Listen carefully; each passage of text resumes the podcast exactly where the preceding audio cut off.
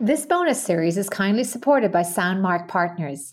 Soundmark Partners LLC is a women owned and led private credit firm focused on commercial real estate. Share the credit, shoulder the blame.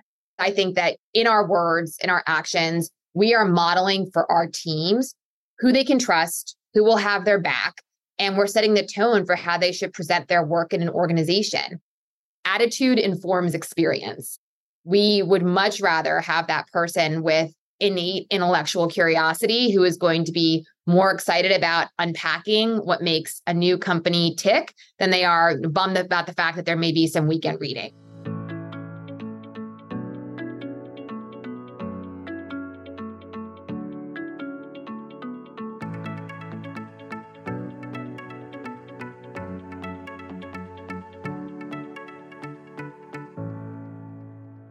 In this podcast, we are going to dive into some of the detail and nuances behind private equity secondaries. These markets are deeper and more varied than ever before, with more than $100 billion in estimated volume in 2022 alone. For investors, this emerging marketplace provides an alternative to investing purely in primary fundraisers.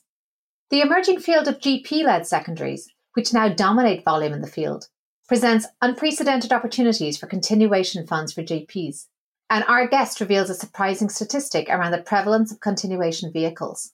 We will talk about discounting. In 2022, the average discount on secondaries was around 19%, the deepest average discount in more than seven years. We'll also talk about how GP led secondaries differ fundamentally from LP led secondaries. I hope you enjoy our conversation. I'm Aoife Devitt, and welcome to the 50 Faces podcast, a podcast committed to revealing the richness and diversity of the world of investment by focusing on its people and their stories. I'm joined today by Katie Stitch, who's a partner at W Capital Partners, a private equity firm based in the New York City area that provides secondary liquidity solutions to private company shareholders and to PE VC investment firms. She's held a number of board roles and started her career as an analyst in investment banking. Welcome, Katie. Thanks for joining me today. Thanks for having me, Aoife. Let's start with your background and career journey. Can you talk about where you grew up, what you studied, and how you came to enter the world of private equity investing? Sure. I'm originally from Pennsylvania and I studied at Penn, both business and international studies. The guidance that I'd received from some upperclassmen had been that going into investment banking would be a great foundational skill set from which you could go into a variety of different careers in finance and investing. So I headed from undergrad to Bank of America's investment bank in their energy M&A and capital markets group. I liked energy, but I wasn't sure I wanted to be the entirety of my career. So when I focused on buy side roles, I was looking for private equity opportunities that had a more generalist bent. I'm dating myself, but this was 2005. And at that time, the strategy of many of the groups I was talking to sounded exactly the same. W Capital had been founded four years prior, and our founder's thesis that private equity was growing and there would be shareholders that needed liquidity before the companies were to be sold or go public made a lot of sense to me. And it also wasn't what anybody else was saying at the time, which to me spoke to an outsized return opportunity. It was a bit of a risk. W Capital at the time was smaller than any GP we covered out of my banking group, but it felt like a good time in my career to do so. And happily, that risk has paid off. I've been with the firm for 18 years and now serve as a partner focused on all aspects of our business. And it's really interesting that the founder kind of spotted the disconnect maybe between time horizons of an underlying investment and the shareholders. What was going on maybe in the backdrop then that would have led to that disconnect and why were more people not seeing it? So our three founders had very complementary backgrounds. We had an ex-investment banker, an ex-restructuring advisor, and we had an ex-venture capitalist. And they, coming out of the tech bubble's implosion, had seen a lot of people who were not traditional and long term private equity investors come into the asset class. And when the tech bubble burst, a lot of these programs that were less committed, teams changed, people reallocated resources, and there was that need for liquidity. So they identified the fact that, you know, again, there will be long term persistent growth in this industry, but there will also be people time to time that don't see a deal or a company the same way. And there would be a great investment opportunity if you could step in as the bid. It's really interesting. And before we move on to talk about the secondary landscape today, I always like to ask people about their majors because I think it really, first of all, inspires others with non specific focuses, like finance, to enter our industry. International relations sounds intriguing. Was there any skill set from studying that that you think you now bring into your daily role in investing? Sure. So I was actually lucky enough to be in a program at Penn called the Huntsman Program. It's a dual degree program between the college and Wharton. It's a college degree in international studies and then a Wharton undergraduate business degree. And one of their big focuses is on the global role of business. You enter with a proficiency in your target language and then you exit with fluency and that's important to be able to you know leverage in whatever professional endeavors you apply that skill set to. My target language was chinese which people often don't expect but it was just you know such a powerful experience. I spent a semester of college at tsinghua university in beijing and it's always even though we're mostly focused on the domestic us market realizing the interconnectivity of our markets to those around the globe i feel like it, it came to me from a really early age and is something that i'm deeply passionate about and it's interesting, I think, also an appreciation for different stakeholders and their priorities, which, of course, now that you talk about secondaries, clearly is, is really at the core of this value proposition is, is helping different stakeholders suppose, reach an equilibrium with their priorities. So it's an interesting link there. So let's move on to talk about secondaries today, because I'd love to just describe this area a little bit in terms of the LP versus GP focus. Can you describe the work that W Capital Partners does and what it focuses on? Sure. So, first and foremost, we are solutions providers to private equity investors. We look for situations where a company is two to four years away from the optimal time to sell or go public, but there is a shareholder or shareholders who are looking for liquidity in advance. And then we have a number of different transaction constructs that we can use to accomplish this objective, each with different applicability. So for our deals, it's about the underlying company and the shareholders' needs a step above that might be that same dynamic, but at a fund level with a limited partner's needs really driving the transaction. Our energy has always been focused on the companies themselves and that direct investment underwrite, which we think is a really great history and skill set to bring to the evolution of the market, which we can talk a little bit about too.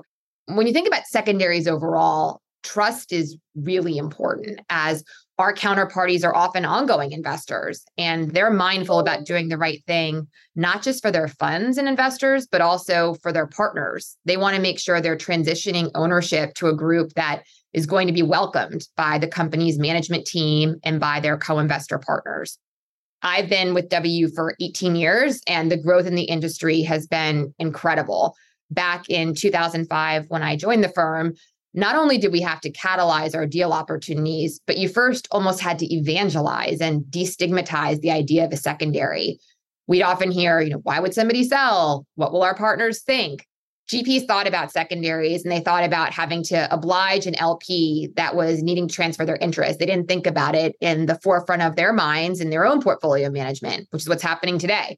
70% of middle market sponsors with funds up to $2 billion have now launched a GP led continuation fund. So, again, that evolution is astounding.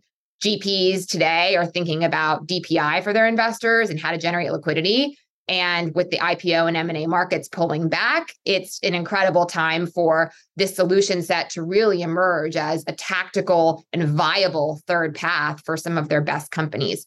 And, you know, again, while some of the market drivers are exacerbated today, a lot of these drivers are going to be persistent across market cycles. There's more assets in private markets, there's more shareholders that hold them, and the exit environment overall hasn't kept pace to satisfy the entirety of a fund's liquidity needs inside the standard fund life. So we get really excited. The transaction logic for GPs is so compelling. Just in that GP led example, you have a mechanism where a general partner can generate liquidity without shedding AUM. They also know the asset intimately as an owner. They fully appreciate the opportunities and the risks. And now they get to unlock the next phase of value creation as opposed to ceding that opportunity to a competitor. We don't think it's going to be every exit, but can you make the case that there's the ingredients for a successful GP led in a subset of every fund? Probably. So it's fun time to be in secondaries now after a long stretch where our deals were happening in the background, not given a lot of mind share. You know, today they are at the forefront of top GPs thinkings. And frankly, some of the best assets are being diverted to secondaries versus coming to market via the traditional change of control channels. Really interesting. So that's the GP perspective. Actually, that's a very surprisingly high number. That 70% number you, you cited. Very interesting to see just how the world has evolved. To come to the LP perspective, we look at any investor, there's always the buy discipline, the sell discipline. Often we see that selling is harder, perhaps. When you put yourself with the LPs kind of hat on, do you see that LPs are getting more comfortable exiting in either the GP led arrangement or when we have the LP led secondaries wanting to liquidate? Do you find that they're more comfortable with that forum now as well? And then the LP entering, buying the proposition, what's on their mind? What are they looking for essentially? Both terrific questions. So, what we have heard from LPs as a GP ourselves, and we've heard from our partners is limited partners are very focused on GPs being thoughtful about liquidity and making sure that this is something that you know they give as much attention to as the new investment opportunities they're deploying into so if i were in your shoes and i had a gp who had a bunch of assets that were ready for a sale or were publicly traded and they had the ability to have liquidity and they didn't take advantage of that opportunity in 2020 and 2021 I would have a lot of questions. So, secondaries again can be a valuable tool to allow people to prudently take liquidity over time, recognizing that none of us are going to perfectly time the market. We have a number of deals we've executed with a terrific GP who has no issue raising capital and has been very successful and programmatically they decide every year you know we are going to look to achieve a certain percentage liquidity if we have outcomes that we think are the right time for M&A or IPO paths, that's great. But if not, let's think about a secondary because this is what we believe is prudent as portfolio managers. So, from an LP perspective, a lot of people think about secondaries as serving a role in a portfolio, particularly for new programs. You can use the secondary market to backfill some vintages that you haven't had exposure to and ensure that your J curve is a little bit more mitigated by investing in a strategy that's going to have a shorter duration and higher frequency of liquidity. All of those things are still true. But what I think is really exciting is now with more GPs embracing liquidity and GPs embracing continuation fund transactions, these are very attractive multiple of invested capital opportunities so it's not just about shorter duration and you know managing the j curve it is also absolutely going to be a catalyst to drive returns in a portfolio so again there's a lot to be excited about it's really interesting. And in terms of then the the old fashioned or maybe the, the original justification for secondaries might have been this J curve mitigation, as you mentioned, more near term cash flow profile, and of course diversification and access to some of those older vintages. Is the GP led proposition any different from LP led in that sense?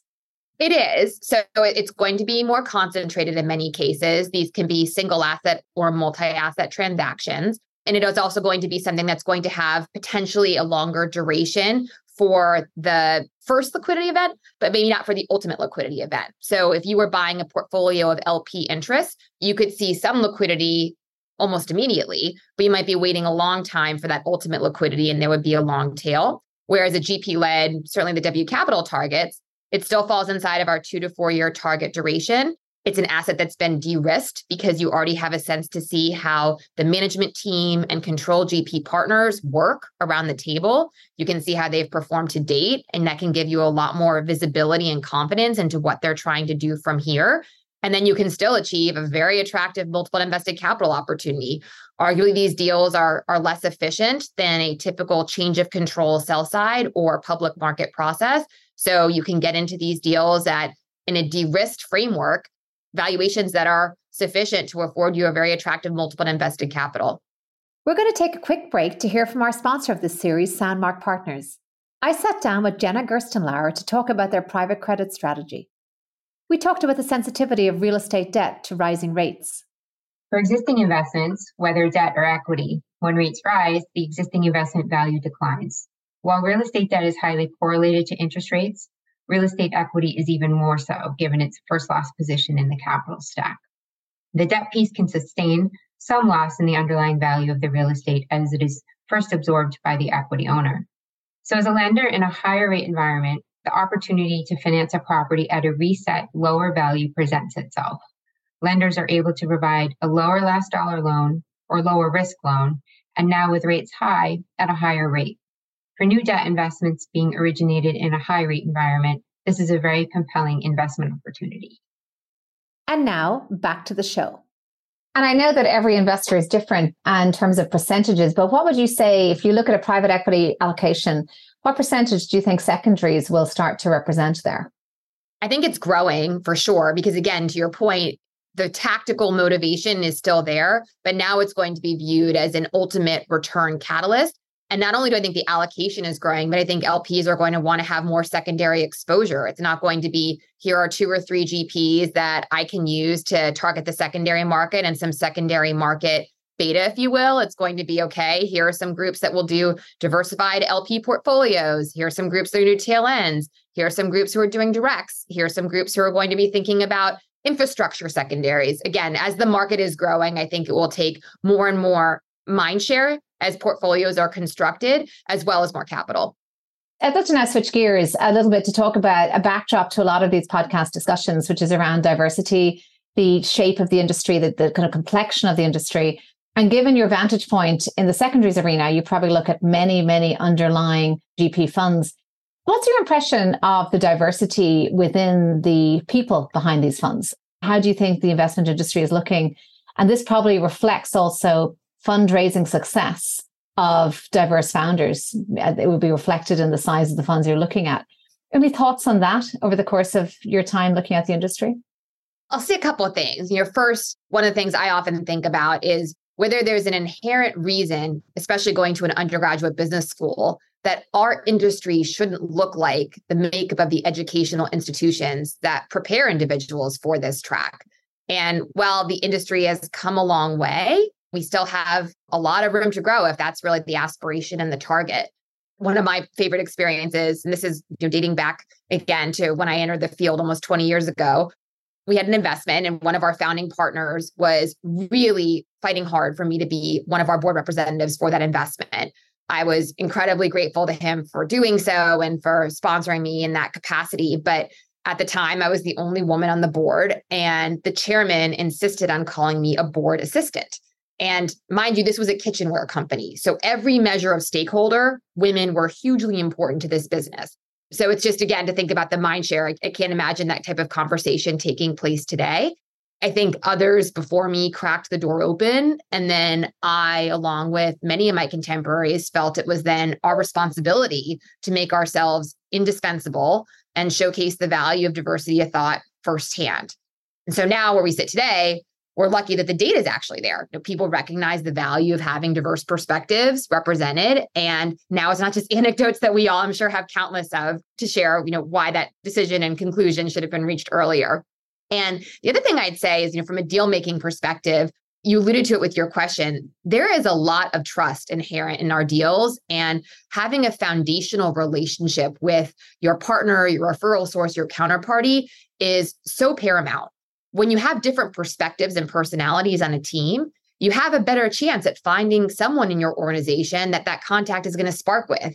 And it may not be me. I may not be your cup of tea, but my partner so and so might be your brother from another mother and vice versa.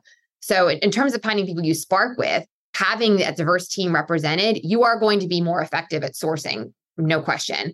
One of the sourcing channels that can be really effective in secondaries, there's a number of different great organizations that have an affinity bent in secondaries, private equity, and institutional investing overall. And I often think about that, you know, getting back from a summit or a conference for women investors in secondaries or, private equity. It would be such a pity if somebody didn't have a team member that could slot in and take advantage of that networking opportunity. And I think a lot about recruiting as well. You know, the evolution of secondaries, as exciting as it is, is going to require really smart people and great teams that are going to continue to grow the market. And I think having a diverse team with diverse perspectives is going to be critical to that equation. People from diverse backgrounds, I think it's an entirely different thing if you can say, here is our diverse team, and they are all really excited to mentor you and help you grow into the professional that we see you in. It's really interesting that you mentioned mentoring because I think it's not just about the pipeline, it's also about the progression through the system. And it does seem that the move, private equity is such a coveted role, usually, certainly was when I was at business school and hasn't changed. And making that transition from the investment banking analyst or associate role into private equity, that leap can often be connections driven or that can be kind of elusive to many. How do you think that kind of mentoring, kind of mid career piece is best enhanced for women or, or people who are generally unrepresented in, in this industry? I think the mentorship is really important. So at W Capital, 30% of our investment team is women. And again, I think it's really helpful when we are talking to those young candidates coming out of investment banking programs and thinking about which buy side opportunity they want to take on to know looking around the room, there are people who look like me who have been successful and have been able to make a long-term career here. And some of the days are prettier than others, but at least to know that, you know, it's an organization that is supportive of whatever an individual has on their plate is something that I think is very differentiated. I have seen groups that aren't lucky enough to have senior female professionals on their team or have teams that are as diverse at the senior levels as the junior ranks they're aspiring to also do a really good job of seeking outside mentorship. So making sure that people feel like even if they can't see it in that organization building bridges and connectivity across the industry so that people have those people in their life to help guide them through what's expected of you at different levels. Somebody once told me that what made you successful until you were a vice president is very different in private equity from what makes you successful from vice president onwards just in terms of being that front line of defense number cruncher to really being the representative of the firm, trying to persuade people to your way of thinking in a board meeting, trying to persuade somebody to work with you on a transaction or as a capital partner. And I think, again, giving people a lot of opportunity to get to know others that they can then borrow from to then optimize their potential is really important.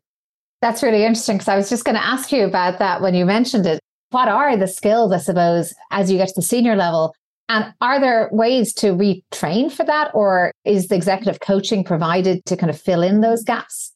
I think some of it's seeing the inklings of those skills, even at the earliest levels. So, you know, when we go through our associate recruiting process, we hire at the associate level out of investment banking. We as a firm don't take the philosophy that we want people to work really, really hard for us for two years and then wash our hands of them. They're on their way to do whatever they want to do next we hire people that we see the potential to be strong vice presidents, strong principals, strong MDs, and beyond in the organization. So I think part of it is also just, you know, how you think about people. Are you as an organization preparing and architecting your processes around investing in people that if it's a fit for them and a fit for you, you can see that future in. That's very different than people who knowingly hire massive classes that they would never have the intention of promoting structurally. And in terms of where that mentorship is coming from, coaching or otherwise.